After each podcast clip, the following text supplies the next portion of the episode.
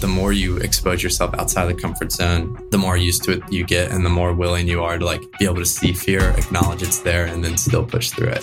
The analogy I kind of have is you can only get yourself like a certain amount out of the comfort zone safely at a time. It's kind of just like if you're going to bench press, if you're bench pressing 150 pounds and you get it down, you're not going to go up to 200 pounds from there. You're going to go up to 155 or 160. So it's just like incremental. And you just have to continue to build up that way instead of trying to make the big jump where then it's like you're way out of your comfort zone and it's like on more on the unsafe side than the calculated risk side.